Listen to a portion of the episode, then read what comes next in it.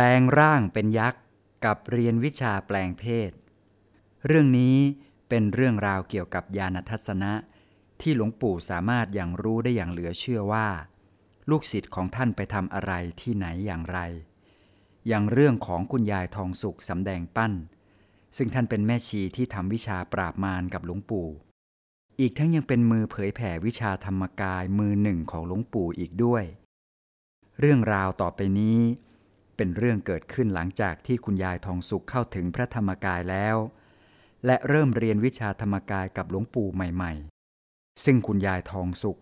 ถึงกับพูดว่า ช่วงนั้นมันช่างอยากรู้อยากเห็นไปเสียทั้งนั้น ด้วยความอยากรู้อยากลองของคุณยายทองสุขนี่เอง ท่านจึงมักแอบหลวงปู่ไปเที่ยวบ่อยๆ ซึ่งการไปเที่ยวของท่านก็ไม่ได้ใช้กายมนุษย์หยาบไปหรอก แต่ท่านไปด้วยสมาธิญาณของท่าน และปกปิดไม่ให้หลวงปู่รู้ เพราะกลัวหลวงปู่ดุหาว่าไม่ตั้งใจแก้ทุกข์ภัยมนุษย์ ในขณะที่อยู่เวรในโรงงานทำวิชา แต่ที่ไหนได้ แม้คุณยายทองสุข จะแอบไปอย่างแนบเนียนมากขนาดไหน หลวงปู่ก็จับได้ทุกที เพราะหลวงปู่สามารถรู้ได้ด้วยญาณทัศนะของท่าน มีอยู่ครั้งหนึ่ง ช่วงนั้นหลวงปู่ท่านกำลังคิดจะสร้างโรงเรียนพระประยัติซึ่งต้องใช้เงินจำนวนมหาศาลทำให้คุณยายทองสุขเป็นกังวลแทนหลวงปู่ว่า จะไปหาเงินมาจากไหน แต่หลวงปู่ท่านก็บอกว่า ไม่เป็นไรหรอกไอ้สุข โคตรทองยังมีอยู่ เองยังไม่เคยเห็น พอหลวงปู่พูดประโยคนี้ออกมาเท่านั้นเอง คุณยายทองสุข ก็อยากรู้อยากเห็นขึ้นมาอย่างแรงว่า โคตรทองอยู่ที่ไหน หน้าตาเป็นยังไง จากนั้นท่านก็ไม่รอช้า รีบไปตามหาโคทองในสมาธิญาณของท่านอยู่หลายครั้ง แต่หาเท่าไหร่ก็หาไม่พบ จนสุดท้าย ท่านก็หมดปัญญา จึงแอบไปถามม้าแก้ว ถึงได้รู้ว่า โคทองอยู่ในถ้ำทางทิศตะวันออก จากนั้นคุณยายทองสุขก็ให้ม้าแก้วช่วยพาไปหาถ้ำของยักษ์แต่หาเท่าไรก็หาไม่เจอสักที แต่สิ่งที่เจอก็คือ พระภูมิเจ้าที่ที่ขี่เสือ คุณยายทองสุขท่านก็เลยถามพระภูมิว่าถ้ำที่มีโคตรทองอยู่ตรงไหน ซึ่งพอพระภูมิเจ้าที่ท่านชี้ทางให้ คุณยายทองสุขก็ไม่รอช้า รีบขี่ม้าแก้วเหาะไปตามทางนั้น และทันใดนั่นเอง ท่านก็ได้มาเจอปากถ้ำยักษ์จนได้ จากนั้นท่านก็รอให้ยักษ์หน้าโฉดสองตน เดินออกไปที่อื่นก่อน และพอยักษ์ออกไปแล้ว ท่านก็ฉวยโอกาสเข้าไปผลักประตู เพื่อจะบุกเข้าไปในถ้ำทันที แต่อนิจจาโชคไม่เข้าข้าง เนื่องจากประตูล็อก แต่จู่ๆก็มีเสียงลิงจ๋อโผล่มาจากไหนก็ไม่ทราบ คุณยายทองสุขก็เลยถามลิงจ๋อตัวนั้นว่า กุญแจอยู่ที่ไหน ช่วยหยิบให้หน่อยเถอะพ่อลิง และพอเจ้าลิงเอากุญแจมาให้ ท่านก็เลยไขบุกเข้าไปในถ้ำนั้นได้ โดยเดินเข้าไปถึงถ้ำในชั้นที่สามและทันใดนั่นเอง ท่านก็ไปเจอที่เก็บโคตรทองจริง ๆ ซึ่งโคตรทองก้อนนี้ใหญ่โคตรโคตรใหญ่ขนาดเท่าสุ่มไก่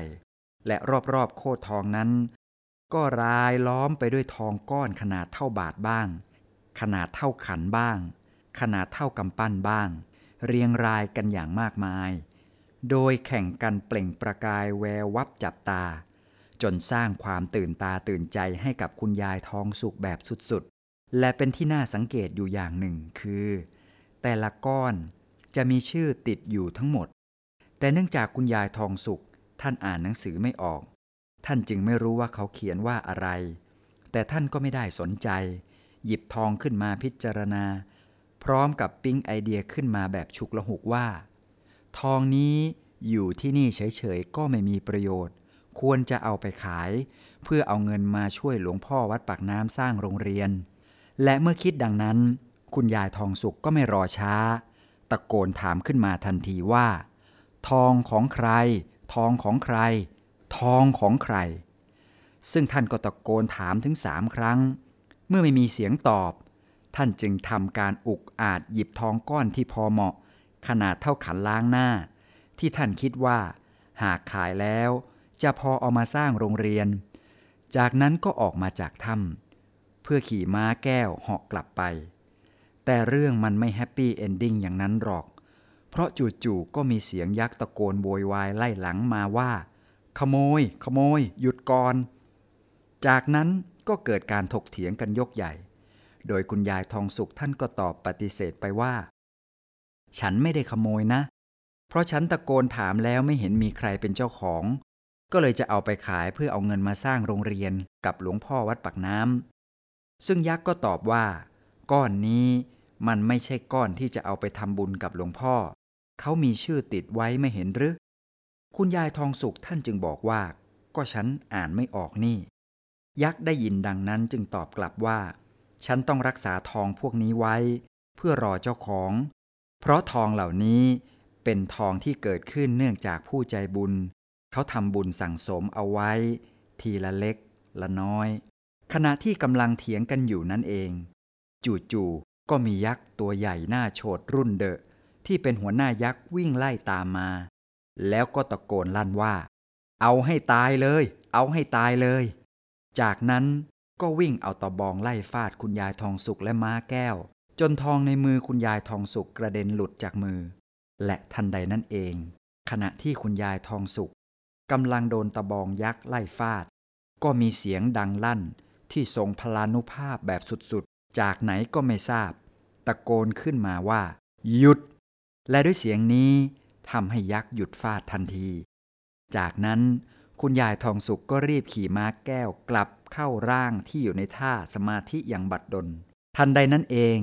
อยู่ๆหลวงปู่ท่านก็ดุขึ้นขณะที่นั่งทำวิชาว่า ไอ้สุกเองไปไหนมา เองชักจะเหลวไหลมากไปแล้วนะ ไปลักทองเข้ามา เองคิดว่าพ่อไม่รู้หรือ เจ้าของเข้ามาฟ้อง นี่ถ้าพ่อไม่ช่วยไว้ ป่านนี้เองหัวบี้แบนไปแล้ว ซุกซนไม่เข้าเรื่อง และจากการที่คุณยายทองสุกโดนลุงปู่ดุเสียยกใหญ่ บวกกับความรู้สึกเจ็บใจที่ยักษ์มาฟ้อง น้ำซ้ำยังพลาดท่าโดนยักษ์ไล่ฟาดมาเสียสะบักสะบอมถึงเพียงนี้ ท่านจึงคิดว่า จะแอบหลวงปู่กลับไปจัดการกับยักษ์ใหม่ แต่คราวนี้คุณยายทองสุข ท่านไปโดยไม่ใช้กายละเอียดที่เป็นร่างมนุษย์เหมือนครั้งก่อน เพราะม้าแก้วนำเสนอท่านว่า ให้แปลงเป็นยักษ์ จะได้ดูโหดโหดหรือดูน่ากลัวน่ากลัวหน่อย จะได้สู้กับเขาได้ จากนั้นท่านก็นึกแปลงร่างอยู่หลายครั้ง แต่ก็ยังไม่น่ากลัวสักที เพราะก่อนแปลง ท่านไปนึกมโนภาพเป็นยักษ์ที่อยู่ในหนังสือพรหมชาติ จนกระทั่งครั้งสุดท้าย ท่านก็เปลี่ยนมานึกถึงภาพยักษ์จอมโหด ตัวที่ไล่ตะเพิดเอาตะบองฟาดท่านมา พอนึกเสร็จ ทันใดนั้น กายละเอียดของคุณยายทองสุกก็เปลี่ยนเป็นยักษ์ผู้ชาย หน้าตาโหด โฉดเหี้ยมทันที จากนั้นท่านก็ขี่ม้าแก้ว เหาะไปยังปากถ้ำที่เป็นเป้าหมาย เมื่อไปถึงก็ไม่รอช้า รีบยกตะบองเคาะประตูถ้ำดังตูมตูม โดยท่านคิดในใจว่า ถ้าเจ้ายักษ์ตัวที่ไล่ฟาดเราเปิดประตูออกมา เราจะเอาตะบองที่ถืออยู่ในมือฟาดเพื่อแก้แค้นทันที แต่ก็ผิดคาด เพราะผู้ที่เปิดประตูกลับเป็นภรรยาแสนสวยของยักษ์ที่กำลังอุ้มลูกยักษ์ผู้น่ารักน่าเอ็นดู ออกมาพร้อมกับแสดงอาการดีใจ แล้วบอกลูกที่อุ้มอยู่ว่า ลูกจ้ะพ่อหนูกลับมาแล้ว พ่อหนูกลับมาแล้ว และเพื่อให้แนบเนียน คุณยายทองสุขจึงสวมรอยทำตัวประดุดเป็นสามีของนางยักษ์ไปจริง ๆ และด้วยกิริยาท่าทางอันแสนอบอุ่นของนางยักษ์ ที่คอยปรนนิบัติเอาอกเอาใจคุณยายทองสุขเป็นอย่างดีนี้เอง ก็เลยทำให้ท่านเกิดรู้สึกหวั่นไหว นึกหลงรักนางยักษ์ขึ้นมาแบบนิด ๆ แต่เนื่องด้วยภารกิจที่เป็นเป้าหมายหลักที่อยู่ในใจ ท่านก็เลยใช้กุศโลบายพูดให้นางยักษ์ พาไปดูที่เก็บโคดทอง และก็ถามถึงความเป็นมาของทองทั้งหมด ซึ่งสรุปได้ว่า โคดทองอันใหญ่สุดนั้นเป็นของหลวงปู่วัดปากน้ำคือเมื่อชาติก่อนๆท่านเคยทำบุญเป็นจำนวนมากไว้กับลูกศิษย์ ซึ่งพอรวมๆกันเข้า ก็กลายเป็นทองก้อนใหญ่ คือเมื่อท่านทำบุญแล้ว สายสมบัติเก่า ก็จะไปเชื่อมกับสายสมบัติใหม่ ซึ่งคนที่มาช่วยหลวงปู่ท่านทำบุญก็จะรวยขึ้น มีเงินทำบุญต่อไปอีก ขณะที่กำลังถามถึงความเป็นมาเรื่องทองอย่างเพลิดเพลินอยู่นั่นเอง ก็มีเรื่องตื่นเต้นเกิดขึ้นอีกจนได้ เพราะอยู่ๆม้าแก้วที่รออยู่หน้าถ้ำก็ร้องดังขึ้น และด้วยเสียงนี้ คุณยายทองสุข จึงรีบขอนางยักษ์ออกไปดูหน้าถ้ำเพียงลำพัง ซึ่งก็ปรากฏว่า ยักษ์ผู้เป็นสามีตัวจริง และเพื่อนยักษ์สามถึงสี่ตน ได้แห่กันกลับมาแล้ว เมื่อคุณยายทองสุขเห็นดังนั้นก็ตกใจ รีบกระโดดขี่ม้าแก้ว และหอกกลับด่วนที่สุด พร้อมกับยังรู้สึกผูกพันอะไรอาวรนางยักษ์และลูกน้อยประดุดการจากภรรยาของตัวเองมาจริง ๆ ซึ่งพอกลับมาถึง หลวงปู่ท่านก็รู้ในที่ จึงรีบดุขึ้นทันทีว่า ไอ้สุกเอาอีกแล้ว เองไปเป็นชู้กับเมียเข้ามาหรือ คุณยายทองสุขจึงรีบแก้ตัวด้วยเสียงอ้ำอึงว่า เปล่าเจ้าค่ะ ลูกเปล่าจริง ๆ จากนั้นหลวงปู่ท่านก็หัวเราะและนึกสนุก ถามขึ้นใหม่ว่า ไอ้สุกเองอยากเป็นผู้ชายไหมล่ะ คุณยายทองสุขรีบตอบด้วยความดีใจว่า อยากเจ้าค่ะ ลูกอยากเป็นผู้ชายเจ้าค่ะ จากนั้นหลวงปู่ท่านก็ให้เข้าที่สาวไปหาเหตุจนเจอเครื่องที่ทำให้กลายเป็นผู้หญิง แล้วท่านก็บอกวิธีการในการแปลงเพศว่า งั้นเองเดินเครื่องเข้าสิไอสุกเก็บให้หมดเลย คือถ้าเข้าถึงพระธรรมกายแล้วได้ศึกษาวิชาธรรมกาย จะเห็นว่าเครื่องที่ทำให้เป็นผู้หญิงอย่างหนึ่ง เครื่องที่ทำให้เป็นผู้ชายอย่างหนึ่ง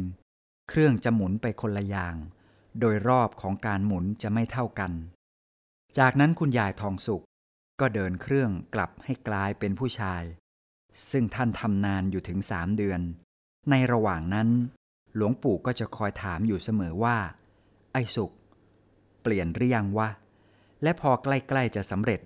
คุณยายทองสุขก็บอกหลวงปู่ว่า เกือบแล้วเจ้าค่ะ จนในที่สุดรุ่งเช้าวันหนึ่ง คุณยายทองสุขก็รีบมาเล่า ให้คุณยายอาจารย์มหารัตนอุบาสิกาจันทร์ฟังว่า อีก้างเอ้ย กูเป็นอยู่คืนหนึ่งว่ะ เป็นจริง ๆ แต่กูไม่คุ้น กูเลยทำกลับมาเหมือนเดิม นี่แหละคือความมหัศจรรย์ของวิชาธรรมกาย ที่หลวงปู่ ท่านสอนคุณยายทองสุข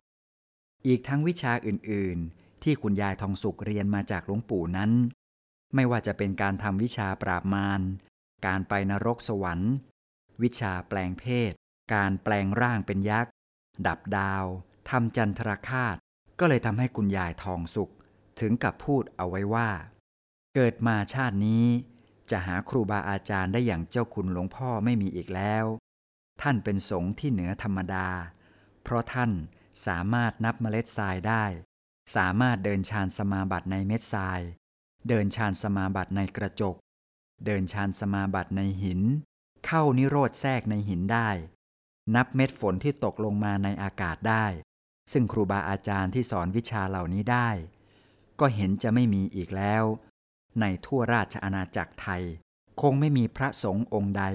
ที่จะสั่งสอนวิชาเหล่านี้ได้ จะให้ไปเรียนที่อินเดีย พม่า หรือเขมร ก็ไม่มี อีกทั้งคุณยายทองสุขยังเล่าอีกว่า ท่านได้เห็นปฏิหารหลวงปู่ด้วยตาเนื้อแบบจะจะ